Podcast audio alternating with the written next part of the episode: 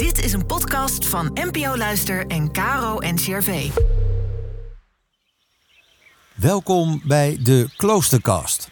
De podcast met antwoorden op alledaagse levensvragen vanuit de kloostertradities. Inspiratie voor je dag.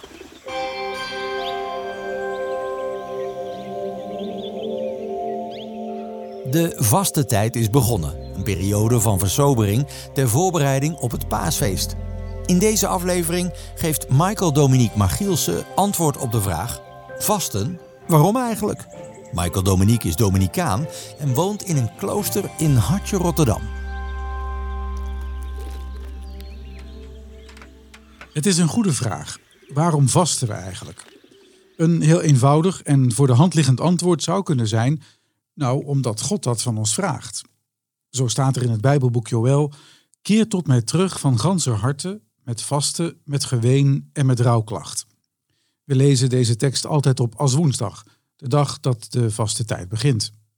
Maar wat is nu vasten? Het is niet meer dan je onthouden van dingen.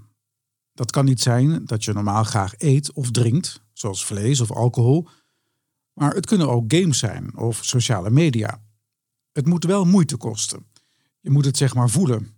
Een glas wijn laten staan als je normaal maar één glas per week drinkt, is niet echt vasten. We vasten omdat we ons voorbereiden op iets bijzonders dat komen gaat. In dit geval op Pasen. Van als woensdag tot aan Pasen is 46 dagen. Daar trekken we de zes zondagen in de periode vanaf. Want de zondag is de dag van de Heer, een feestdag.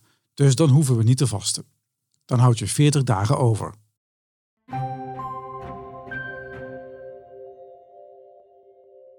Die tijd van 40 dagen is niet toevallig. Deze periode komt vaker voor in de Bijbel. Jezus zelf bijvoorbeeld vast 40 dagen in de woestijn voordat hij aan zijn openbare leven begint. Hij geeft dus het goede voorbeeld.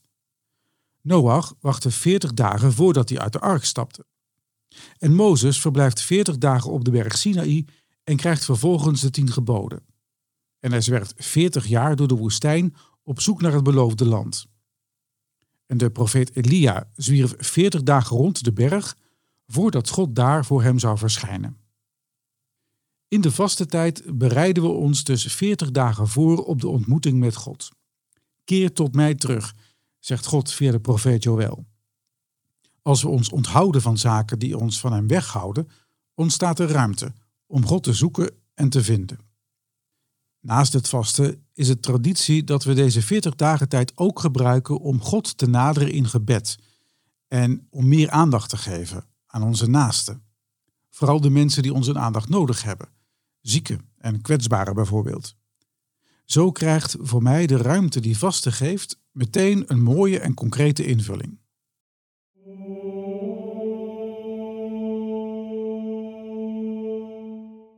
Samen met mijn medebroeders zoek ik elk jaar naar een manier om de vaste tijd in te vullen. Natuurlijk doet ieder dat ook voor zich, maar we proberen er ook gezamenlijk uitdrukking aan te geven. Normaal praten we tijdens het avondeten.